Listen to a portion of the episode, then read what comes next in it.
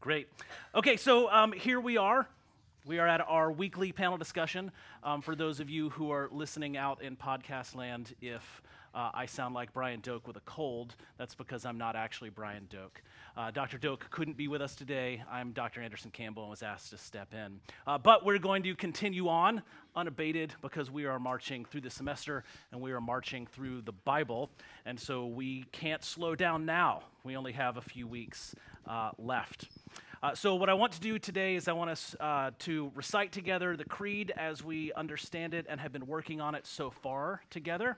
And then I want to introduce our panelists and give us a little bit of an orientation to what we're going to be talking about with our panelists this week. So, um, I don't know if you guys know this, but when you are robustly reciting the creed, this microphone will actually pick you up and you can hear it on the recording. It's fantastic. So I want to be able to hear you recite the creed through this little microphone here. But I'm going to lead us, okay? Are you ready? So let's recite the creed up to where we are. We start out I believe in God the Father Almighty, creator of heaven and earth. I believe in Jesus Christ, his only Son, our Lord, who is conceived by the Holy Spirit, born of the Virgin Mary suffered under Pontius Pilate, was crucified, died, and was buried. He descended to the dead. On the third day, he rose again. He ascended into heaven. He is seated at the right hand of the Father, and he will come to judge the living and the dead. All right, very good. I think that could probably be heard on the recording. That was really good. Uh, so, that last clause, all the stuff about Jesus, is what we have been talking about this week. And on Monday, uh, Dr. Doak in his lecture talked about um, how, like, there is this turn that we're making in the story, right?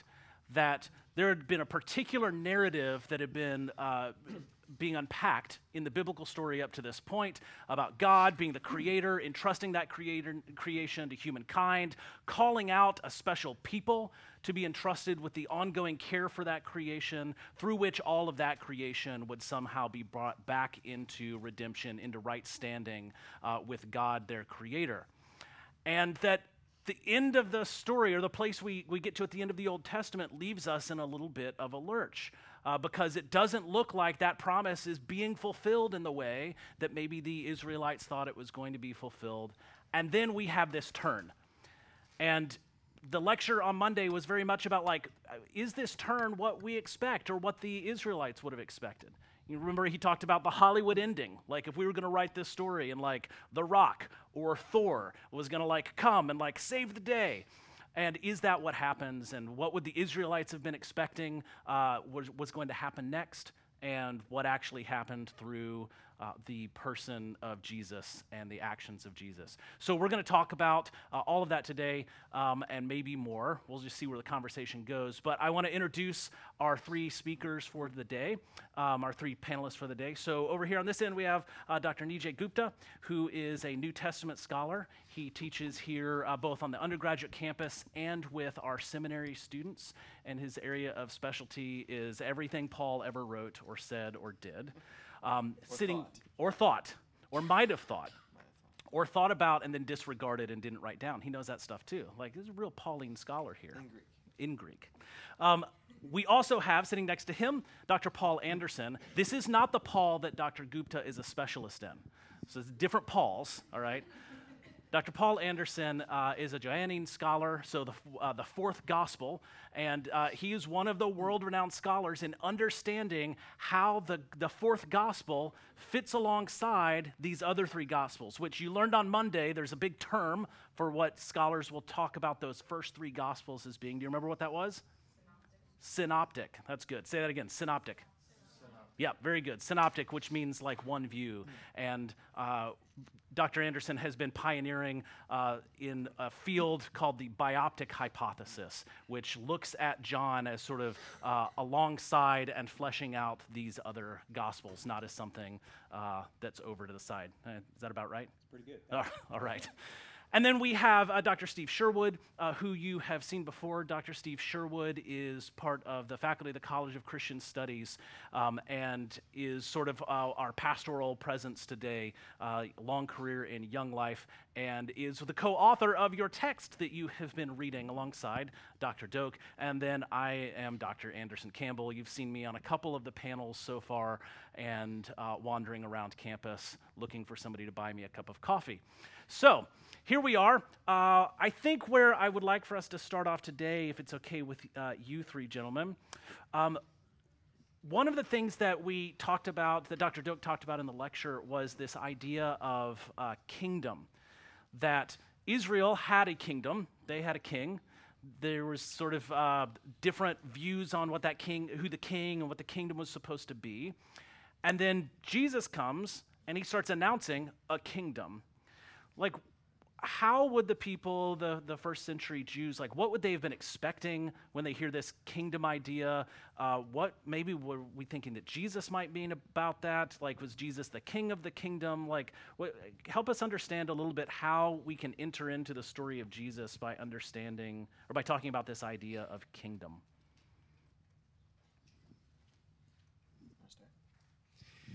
You have in the Gospel of Mark Jesus saying, The kingdom of God is at hand.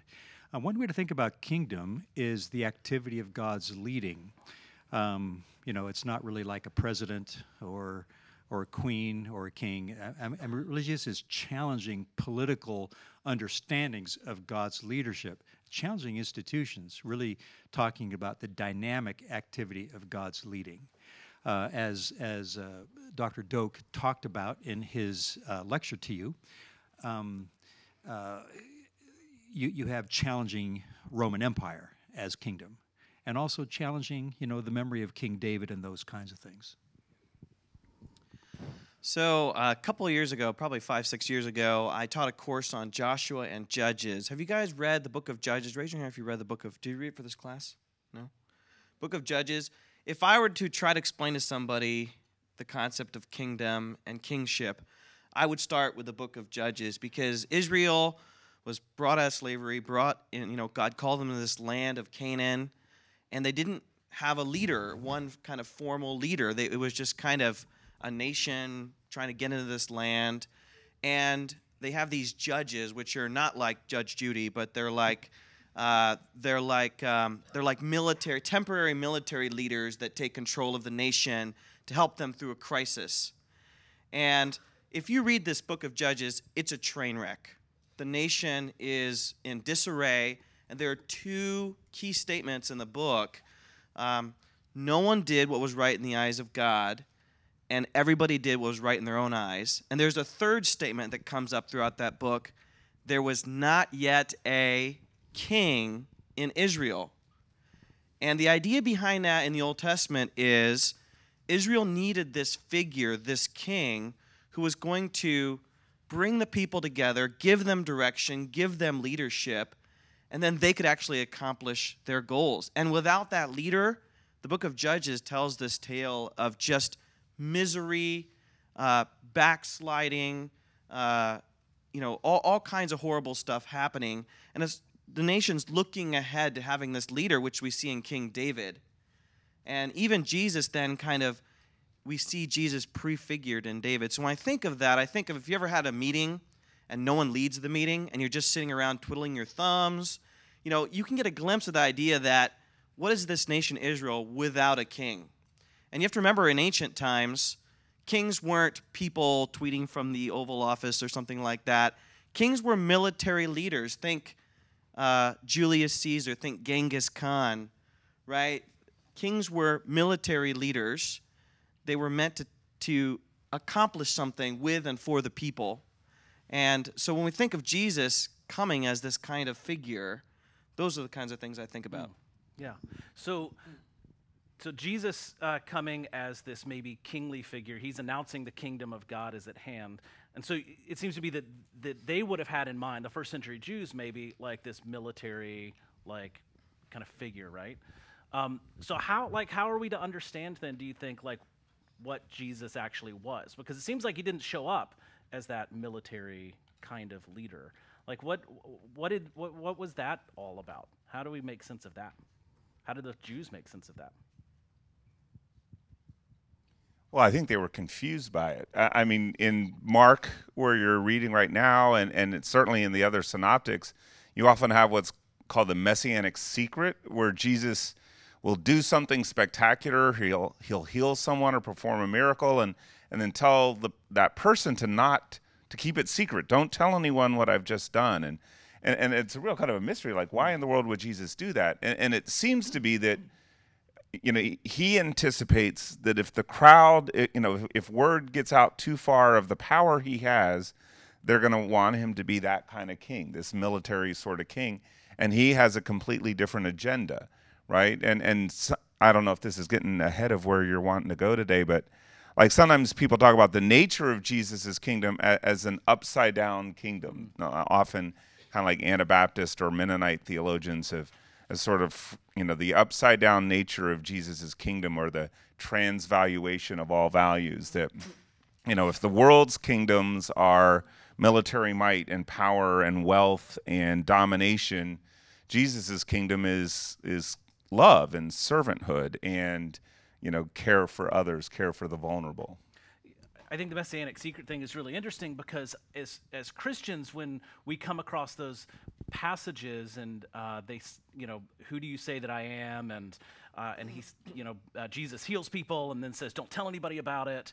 Uh, I think as Christians, we tend to read those and say, oh, it's because you know he's divine and they, he doesn't want people to know he's divine yet.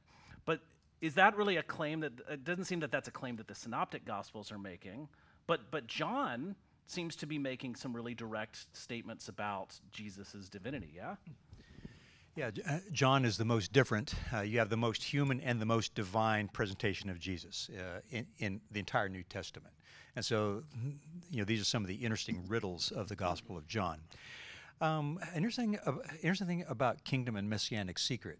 Um, back in uh, uh, the, the first part of the 20th century, um, William Wrede, W R E D E, uh, says, well, this is really theological, it's not really historical. And so if Matthew and Luke build upon Mark, and Mark's not historical, there's no way to, to know anything historical about Jesus.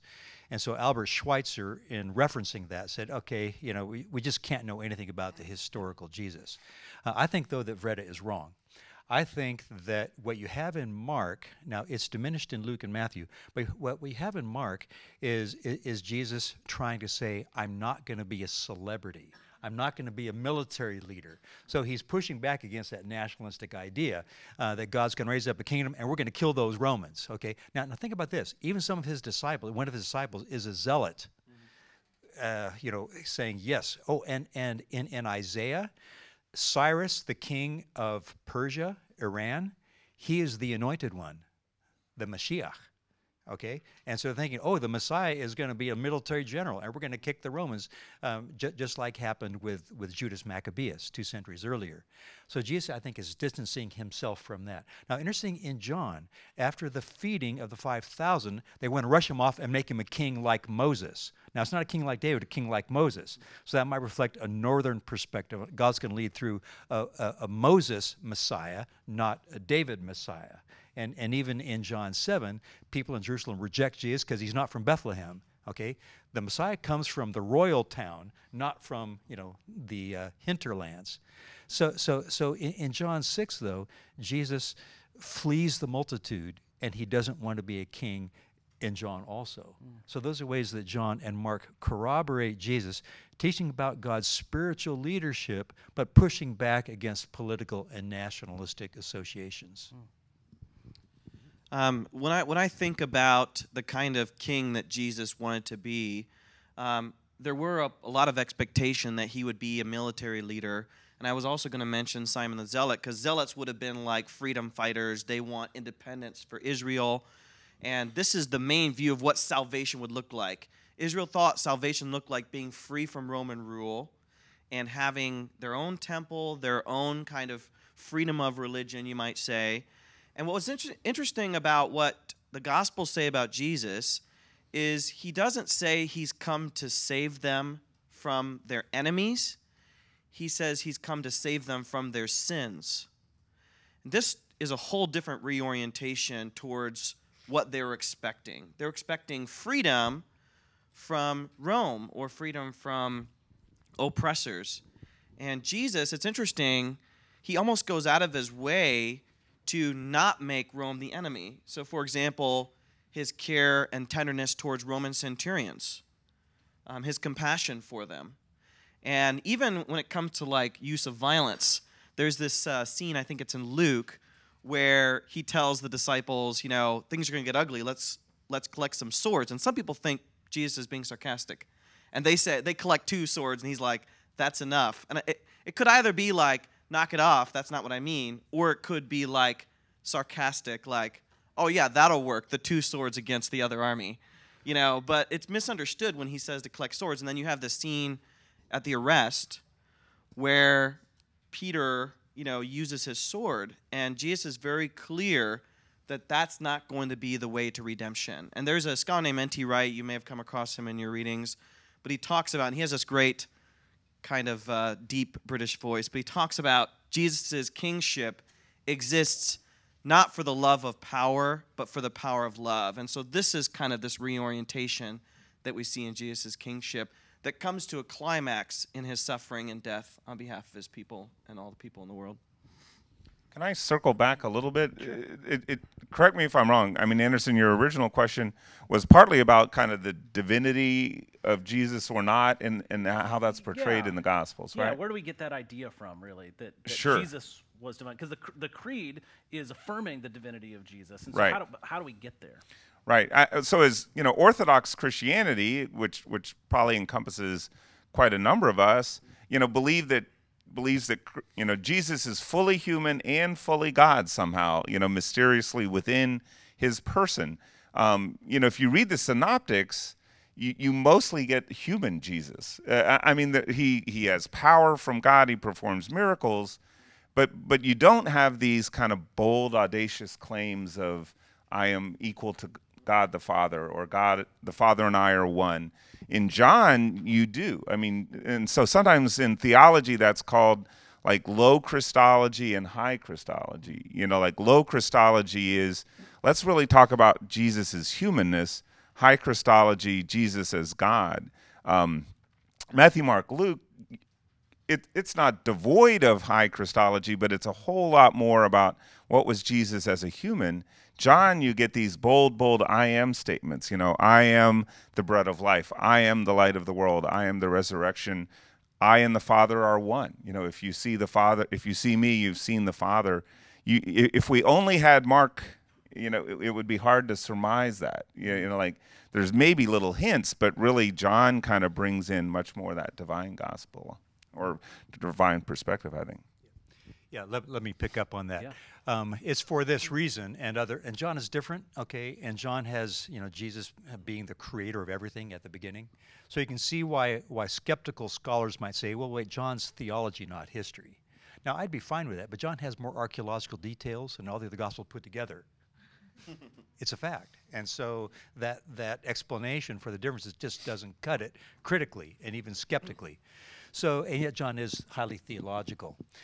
Um, let, let, me- let, let me describe. Now, now in the in, Mark, you have confessions of Jesus. He is the Son of God, like the centurion at the cross, and so you have this as a confession. But Jesus is not claiming that. Uh, he does. He does have a, a parable in Mark 12. The Son is sent by the Father, and he gets killed. So you do have sonship language. Now, when you have father-son relationship in the Gospel of John, I and the Father are one the Father is greater than I. Whoa, what do you do with that tension? I can do nothing except what the Father tells me to do or say, okay? So one is egalitarian, the other is subordination. Well, are these two different Christologies or is there a contradiction? Um, I think that we have flip sides of the same coin. That coin is Jewish agency. Deuteronomy 18. Moses says, God will raise up a prophet like me from midst the brothers. Listen to him. He'll speak not his own words, but only God's words. And if you reject the prophet, you'll reject God and you'll be held accountable. How do you know it's a true prophet? The word comes true. So Deuteronomy 18 is uh, a, a Mosaic prophet agency schema that is the way John constructs Jesus and his relationship with the Father. It's not his word, it's God's word. Now, I think this even could, go back to the historical Jesus. Uh, he's saying, no, no. Um, Moses, as Moses predicted, God would continue to work through a prophet, and that is I. Okay? Now, Jesus is claiming to be one with the Father, then affects the way John's Christians understand Jesus as being the Son of God. And so this makes it into like the Christological hymn. We believe this about Jesus, like Colossians 1, Hebrews 1, Philippians 2. The, you know, the, these are worship statements. And so you have John's community saying, We believe this about Jesus. That gets added then as a later introduction to the Gospel of John. So, so, so I think you have both high and low Christology early and late in John's presentation of Jesus. High Christology early stuff, whoa, he told me everything I've ever done. Or how'd you know me from afar? You know, kind of like theophany. Uh, on the sea crossing, I am. Oh, burning bush. and Mark is, it is I. Oh, thank goodness it's not a ghost. So maybe even two different sets of first impressions between John's uh, story of Jesus coming from somebody like John and Mark coming from somebody like Peter. Okay, so maybe Peter and John had different sets of first impressions from day one. Um, now, the I am sayings, though, um, okay, even though I'm a Johannine scholar, I think those reflect the, um, the John's narrator, I think it reflects the way John is preaching about Jesus. Mm. Maybe not the historical Jesus saying, I am the light of the world. But in Matthew, Jesus says, You're the light of the world. So you can't say Jesus never said light of the world. But uh, all nine of the Johannine metaphors and themes happen in the synoptics by Jesus. Okay, like shepherd and vineyard and truth and all that. So, so that I think that these represent John's teachings about Jesus. And then you have the confessional statement, you know, Son of God, uh, which the evangelist says that you might believe he's the Son of God. Yeah, so.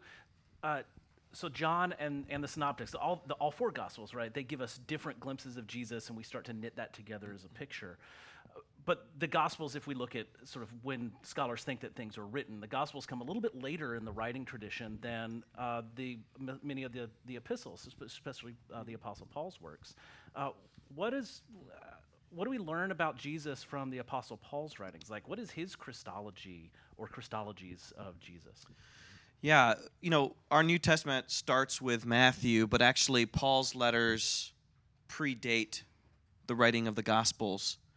And so, if we want to kind of understand in some ways what the earliest Christians uh, believed or wrote about, uh, we can go back to something like First Thessalonians, uh, which you know we, we think many scholars think is the very first you know piece of Christian writing, uh, perhaps coming from the 40s.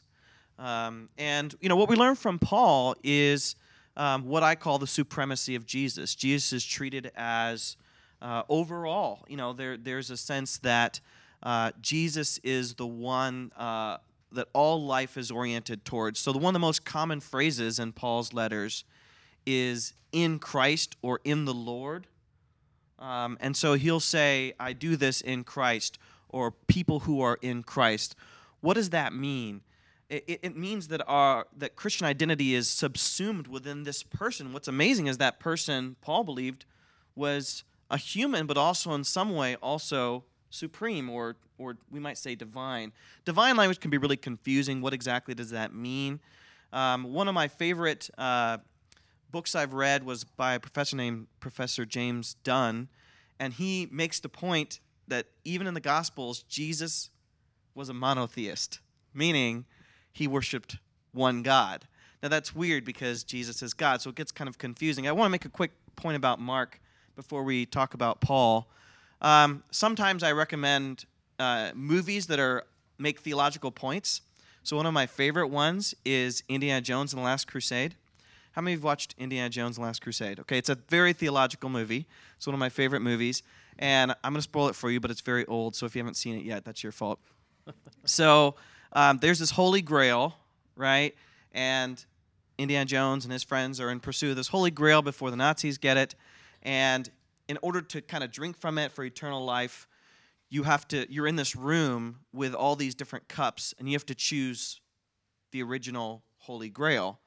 And there's all different um, decorations and this and that and the other. And the Nazis kind of get there first, and they choose the most ornate, most bejeweled golden cups, thinking that this is the most divine. And they drink from it, and it kills them in all sorts of horrible ways. And then, um, you know, I, can't remember if it was Indiana or someone else, but they they realize that the real cup is actually a humble, simple cup, the most humble of the cups in the room. And that is the true Holy Grail. And that, I think, is so important as a concept to understand how the New Testament and even the Gospel of Mark is portraying the godness of Jesus. Because we expect to look for godness in the miraculous and great. But what's amazing about the incarnation is that it reveals the humility of God and the way that he's not trying to come in all the pomp and all the you know grandiose um, decorations, but he's coming in this person of Jesus. Why do the Gospels do that? So if you think about the transfiguration where Jesus shines, and he only does it for these three disciples, we would think, why not he just go out to the top of the temple, shine, show himself. But there's something about how we get come to know who God is. There's a theological theory called Deus absconditus. Deus absconditus. You can Google it and get the right spelling. But uh, what that means is the God who likes to hide. The Bible portrays God as the God who likes to hide, and he does this in the Gospels too. Why does God like to hide? Because he wants us to pursue him. Because he wants to eliminate the masses who just want something from God gimme, gimme, gimme. And he wants the people that are going to chase after him, not in some kind of dastardly, tricky way, but he wants to kind of be pursued so he can be fully understood. So it's those disciples that are kind of like, we don't get Jesus, we're going to keep following until we get him those are the ones that end up being his true disciples, not just the crowds that want more food or something else. And so when we say, where do we see the divinity of Jesus in the Synoptic Gospels? I think we go about it the wrong way. We actually see it in the humility of Jesus. We see that godness, that there's something different about this. In the same way that we don't always love glitzy churches, right? We might say we see the real spirit of the church in that humble community that just is poor, but they love each other. That don't have the big screens and don't have the great technology, but you can sense compassion and grace in that community. And they're givers and not takers. Um, I think that's an important part of understanding the Gospel of Mark, that you actually have to seek out the identity of the God of Israel in the person of Jesus, and it's not going to be in the glitz. And I think that's a really powerful way that the Gospels portray who Jesus is. Yeah, I love the uh, the image of looking at all of the grails and having to pick the one that you th- that you think that the Christ that you have imagined in your mind would have used, right? Yeah. Um, the groups uh, this week on Wednesday were asked to look and choose a selection, a passage from the Gospels that they think most encapsulates like Jesus, like who they understand Jesus to be. Uh, so I wonder uh, if each of us had to pick like a particular passage in the Gospels that is like, this is this is kind of like encapsulates for me who I understand Jesus to be or what Jesus is about. What what would your passage be? I'll give you a minute to think about that, so I'll go first because I had this question written down already.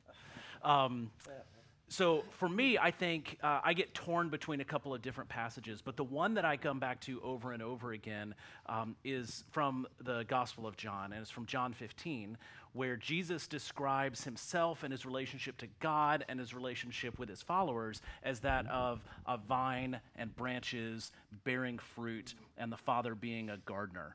Fact, I have this like tattooed on my arm, big like grapes all over. Like I'll show you sometime. It's great. One of the first tattoos that I got because like for me this is this is the re- the like relational way that I think that we're supposed to or that I'm supposed to live out my understanding of what it means to be a follower after Christ. In that passage he says remain in me and I will remain in you.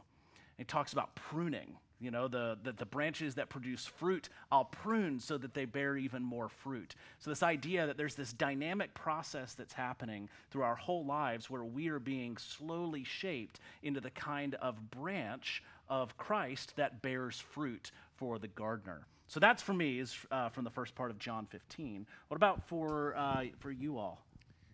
I'm going to go next so I can cheat, but I'm going to go really quickly and say two. So, um, yes, yes so the first is um, for me Mark five and, and Jesus' uh, healing of the woman with the hemorrhage, and, and, this this story where you know he's on his way to heal uh, Jairus's daughter, right? And and and, and she, you know he's kind of a, a name in the community. He's a big figure. This is a big PR moment for Jesus and his followers.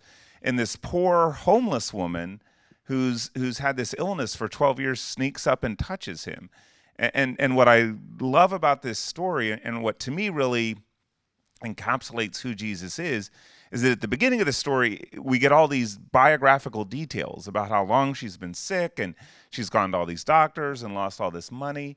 Um, and, and, and later in the story of the healing, Jesus quizzes her, says, You know, who touched me? And, and she says, Well, I did. And, and it says she comes forward and tells him the whole truth. And, and Jesus is in this huge crowd and he's on his way to this important event. And yet, this he and this homeless woman have this lengthy, I mean, she has a 12 year story of suffering, and, and Jesus listens to it and, just the Jesus who is not the glitzy, glamorous celebrity, but who stops and sits on the curb and listens to the, the, the tale of this poor, suffering woman. I, I, I think just tells us a huge amount about who Jesus is and who God is.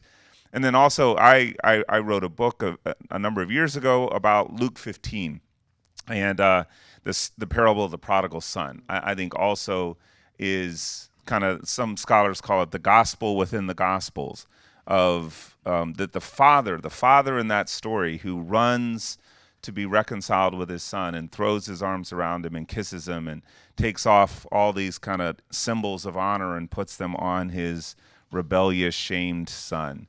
And uh, yeah, so so prodigal son and and that stopping to talk with uh, this homeless woman. Thank you. Um, I like those. And I think I'll keep on with John 15, uh, verses 12 to 15. So, uh, greater love has no one than this than to lay down one's life for one's friends. That's what Jesus has done for us, inviting us to do that for one another. Wow. But how about this then? Um, uh, Jesus doesn't call us slaves, he, he calls us friends because we know what he's about. We understand his leadership and we're obedient to it. We're, we're, we're, we, we become partners with Jesus. There's a little story behind this. Of course, you know, Religious Society of Friends. See, obviously, the writer John was a Quaker you know, obviously. obviously. Uh, he was a friend. Uh, no, I mean, this is the passage that all followers of Jesus have taken in, not just Quakers. So the question is, how do we follow Jesus dynamically and authentically in every generation? Well, um, I had the privilege of going to the Vatican twice. Uh, one time was uh, a response to um, Pope John Paul, who, who had passed away. But his, his question for the churches is could there be a, a, a day for new Christian unity? And the response that I wrote, uh, that was published in a journal, um, was yeah, how about unity after the Lordship of Jesus Christ? Christian unity, you know, Christ as Lord. Let's help each other get there. That, that's good Catholic theology, you know, it's good Protestant and Quaker theology. Uh, anyway, um, they, they had a meeting uh, then at, at the Vatican with Christian leaders, and I was invited to go to that. So I gave Pope Benedict uh, two of my books on John, on Christology of John, Historical Jesus in John. A conference happened a few years later, then in 2013, which was to look at Pope Benedict's writings, his three books on Jesus, to ask, how about the historical Jesus? And uh, so I was invited to go back and present there. And in the last session, the person that was reviewing Pope Benedict's work on historical Jesus, and of course, he didn't mention any, any of us scholars that weren't from Germany in his three books, he only mentioned German scholars. So it's so disappointing for all of us. Then again, maybe he just has really good judgment. um, but what he, what, what, what, what Thomas Soding, who was summarizing Pope Benedict's works on the historical Jesus, um, his, his, central slide on PowerPoint, and I, and I, took a photo of this with, with, with, with, with my camera, uh, is that to, to follow the historical Jesus is to take John 15 seriously. You're my friends if you do what I command you and you know what I'm doing. So I took a photo of that and I came back and told my students, hey, the Pope become a Quaker. Dr. Steve took my parable, Sorry, so I'll pick a different one. I would say one thing that really stands out to me is kind of sum, summing up uh, the theology of the Gospels is the parable of the Good Samaritan. Um, because you have, you know, you have to remember at, at that time, uh, racism and the assumption that your ethnic in group was superior to another ethnic in group was so pervasive and so common to have this Samaritan, which Jews considered as kind of a aberrant, uh, kind of bad other group, to have a Samaritan go out of their way to be, to be compassionate to someone who is literally downtrodden um, you know that that that is very countercultural, and yet it is something that Jesus did, um, speaking compassionately as Jesus did to, you know, a variety of different groups of people. And I just think about how hard it is for us in our busy lives um, to stop and show compassion. I remember I was at Costco in Tigard a couple years ago, and you know, Costco's so big and horrible. You just got to go in and get out and go home. It's just overwhelming for me. And I'm coming out and I'm going to my car, and there's a woman, an elderly woman, on the ground in the middle of the parking lot, like she's fallen or tripped or something. And there's a man tending to her, and I'm walking with my cart to my, and I'm thinking she's with someone, she'll be fine. And he gestures over, saying, Come help. And I'm like, This is a Jesus moment. I'm going to have to do this. but you know, in my selfish self, I have reasons why I shouldn't help. I have places to be. Costco is overwhelming. This woman's already has help. But in that moment, I thought to myself, I'm responsible to be like Jesus. Um, and my conscience tells me this is the right thing to do. And I look at the world around us and I think how few things tell us help that woman. But the Gospels tell us help that woman because of Jesus. He helped you, right? Forgive as I have forgiven. And so that that to me encapsulates what does it mean for Jesus to be divine? It's it means to bring out all those qualities of what who God is. And for and for God to say to us, be perfect as your father's perfect doesn't mean you don't make mistakes. It means be the human being that you were created to be and stop and help that woman. Good and that kind of like tees us up for I think we have time for like 60 seconds or less is like lightning round, right? Um, that so it, we imagine that somebody has uh, has read the Gospels. They've come across the stories of Jesus. Uh, maybe they've been uh, tracking with uh, the lectures and the panel discussions, and they're getting all this online. And they're like, okay, like I'm sold. Like this Jesus guy, this is someone worth following and worth emulating how do I do that today? Does somebody, what, what does somebody need to do, like in 60 seconds or less, right? What does somebody need to do to follow Jesus today? Is it believe something, think something, act some way, pray some prayer? Go. Go to seminary. No, Go to seminary with Dr. Gupta. I show a class in my Bible, sur- or a video in my Bible survey classes from Seinfeld, uh, where George Costanza decides he's going to do the opposite of everything he's ever done in his life, he is going to do the opposite. And, and, and I think that's, for me, because my impulses are to look out for myself, to be selfish, to push others down, to push myself forward. Um, Jesus washes people's feet. You know, he if you want to be like me, become a servant. Um, look for people to help. Look for ways to to um, yeah to serve to to lift others up. I think that Jesus invites Peter and his disciples, follow me. And so to give ourselves to attending, discerning, and minding the present leadership of Christ, I think that's central to Christ being Lord of our lives. Have you guys ever seen the GIF? I love GIFs, by the way. But have you ever seen the GIF that has Shia LaBeouf and he says, "Just do it," and he's like, "Just do it." Have you seen that one where you? Nod your head so I don't look crazy. All right. Anyway, I love that gift because it's just kind of like, "Oh, what should I do? And how do I do it?" And with this kind of thing, it's just like, "Just do it. Just do it."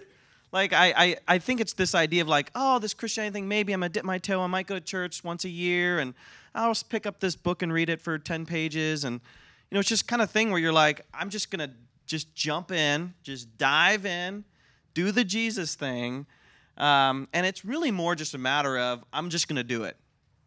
To me, it's just it's more a matter of that. Maybe you need help. You ask someone for help. Ask any of us, or ask spiritual life folks, or I don't know. There's lots of resources here, but it's really just saying, you know, okay, I, I'm not gonna do this half-hearted. I'm just gonna do it, or I'm not gonna do it. And so I feel like you know that's kind of what Jesus says. He says, drop your nets drop your nets and come follow me. And Abraham, you know, leave your family and come follow me. I, I you know, it sounds simple. It's hard to do, but it's just just think of Shia LaBeouf. Just Just do it. Great. Thank you all to all three of you for your participation today. Can you help thank our panelists?